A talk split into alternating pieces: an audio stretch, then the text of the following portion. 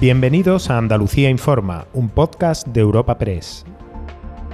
En este espacio podrás conocer en unos minutos las noticias más relevantes de nuestra comunidad.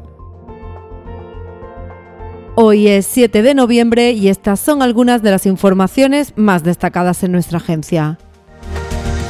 Empezamos esta semana en Londres, donde se celebra una de las ferias de turismo más importantes para Andalucía, la World Travel Market.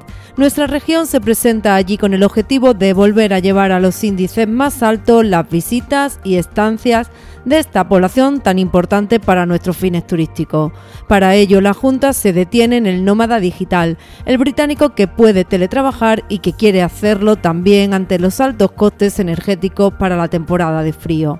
Juanma Moreno, desplazado a la feria, ha anunciado una campaña de captación y ha ofrecido las buenas expectativas turísticas globales de 2022. Con esta cifra, Andalucía previsiblemente va a terminar este año, el año 2022, casi alcanzando la cifra de 31 millones de visitantes, superando el registro de 2018 y muy cerca, muy cerca, muy cerca de la cifra récord, la cifra histórica del año 19 que alcanzó los 32,5 millones de visitantes.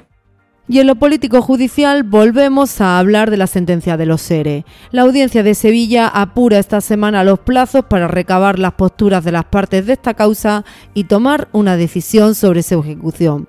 Supondría, entre otras cosas, la entrada en la cárcel del expresidente de la Junta, José Antonio Griñán. Su defensa ha formalizado hoy un escrito para desestimar la decisión de la Fiscalía Anticorrupción, que ya anunció su rechazo a que se suspenda la pena tras las peticiones de indulto. Esgrime además el escrito de Griñán que él no es un político corrupto. A la postura de anticorrupción se adhiere también el PP, mientras el PSOE federal, hoy preguntado en rueda de prensa en Madrid, ha vuelto a eludir dar detalles sobre la petición de esta medida de gracia. Pilar Alegría es la portavoz socialista. La cuestión del indulto en este caso le puedo trasladar por parte del Partido Socialista que no hay ninguna novedad al respecto y, saben que además desde el partido eh, respetamos, como no puede ser de otra manera, los, los procesos judiciales y la solicitud de indulto en este, en este momento, y como saben, corresponde a, las, a los familiares, en el caso del señor eh, Griñán, como de cualquier otro ciudadano de, de este país. Y este fin de semana hemos tenido que contar una muerte violenta. Un hombre de nacionalidad británica ha sido detenido como presunto autor de la muerte de su mujer en Benalmádena, en la provincia de Málaga. Tras una llamada de ella, de 69 años, los agentes accedieron a la vivienda, pero ya la hallaron en el suelo con numerosas puñaladas por arma blanca, más de una veintena, y sin constantes vitales.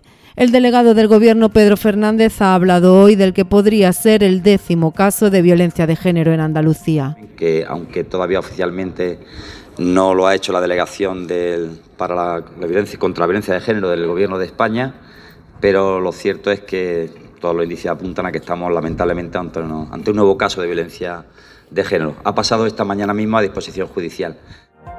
Recuerda que puedes encontrar estas y otras muchas noticias en la sección de Andalucía en nuestra web europapress.es.